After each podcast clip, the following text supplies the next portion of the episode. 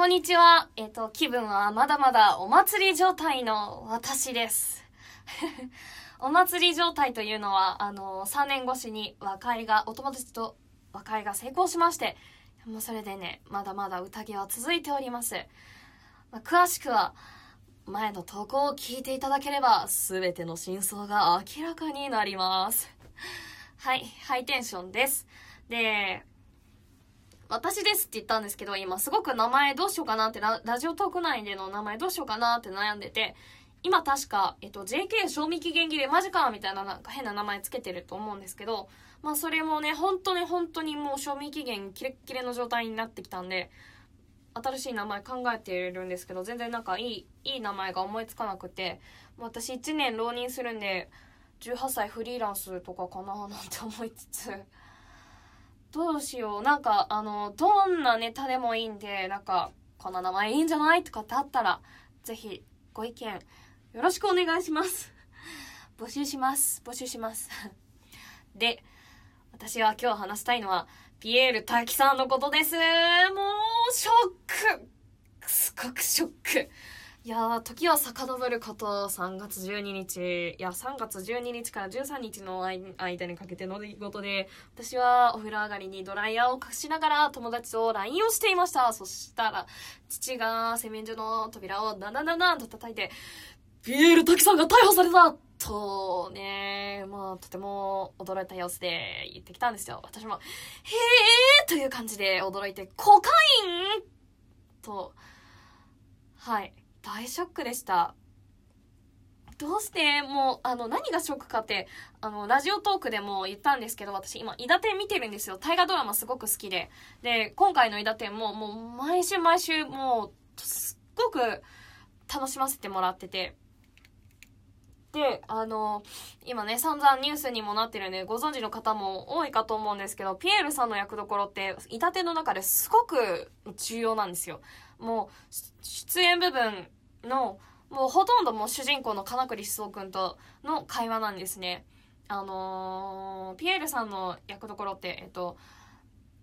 日本人初のマラソンオリンピック選手の、で、主人公の金栗思想さんの、その旅、マラソンの用の旅を作った播磨屋さんというね、ところの旅屋さんの職人さんっていう役なんですけど、いやー、なんか江戸っ子の、まあ、職人さんって感じで、もうすごくいい役で大好きだったんですよ。だからその分の衝撃がすごく大きくて、飛騨天どうなっちゃうのという感じでね。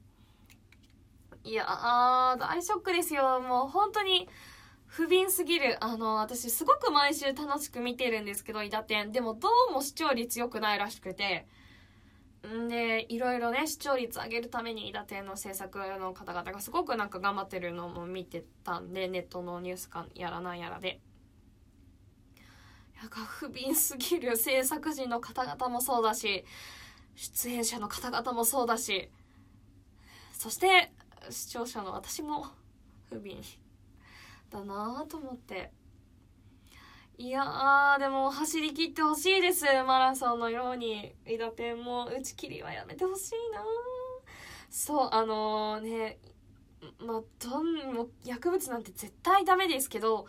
今回の場合は人様に被害を与えているとかそういうのじゃないから、ダメ放送してくれないかなーなんて思ってたんですけど、ニュース見てたら、NHK だから難しいんですよねっていう話をしてて、税金取ってるわけだから。あ、そうか、あそう、そういう問題もあるのね、と思って。はあ、難しいのは分かってるんですけども、すもうすでにあと3ヶ月後分ぐらいまで取りためちゃってるらしくて、もうその3ヶ月分ぐらいまではもう、あのカットとかしないでやってほしいです。なんか断り入れてね、最初に。ダメかなダメかなもう今 NHK さんの発表を祈りながら待ってるところです。いやー、いいなって、いいなって、もうちょっと、私の毎週日曜の楽しみだったんで、私毎週日曜、日曜日はね、朝はプリキュア、夜は伊達天っていう二大楽しみが唯一の、たの唯一ちゃ言ったらダメですけど、あれですけど、まあ楽しみがあって。ーん、ちょっと頑張ってほしいです。ちょっと、まあ、今日はこんな感じで締めます。以上です。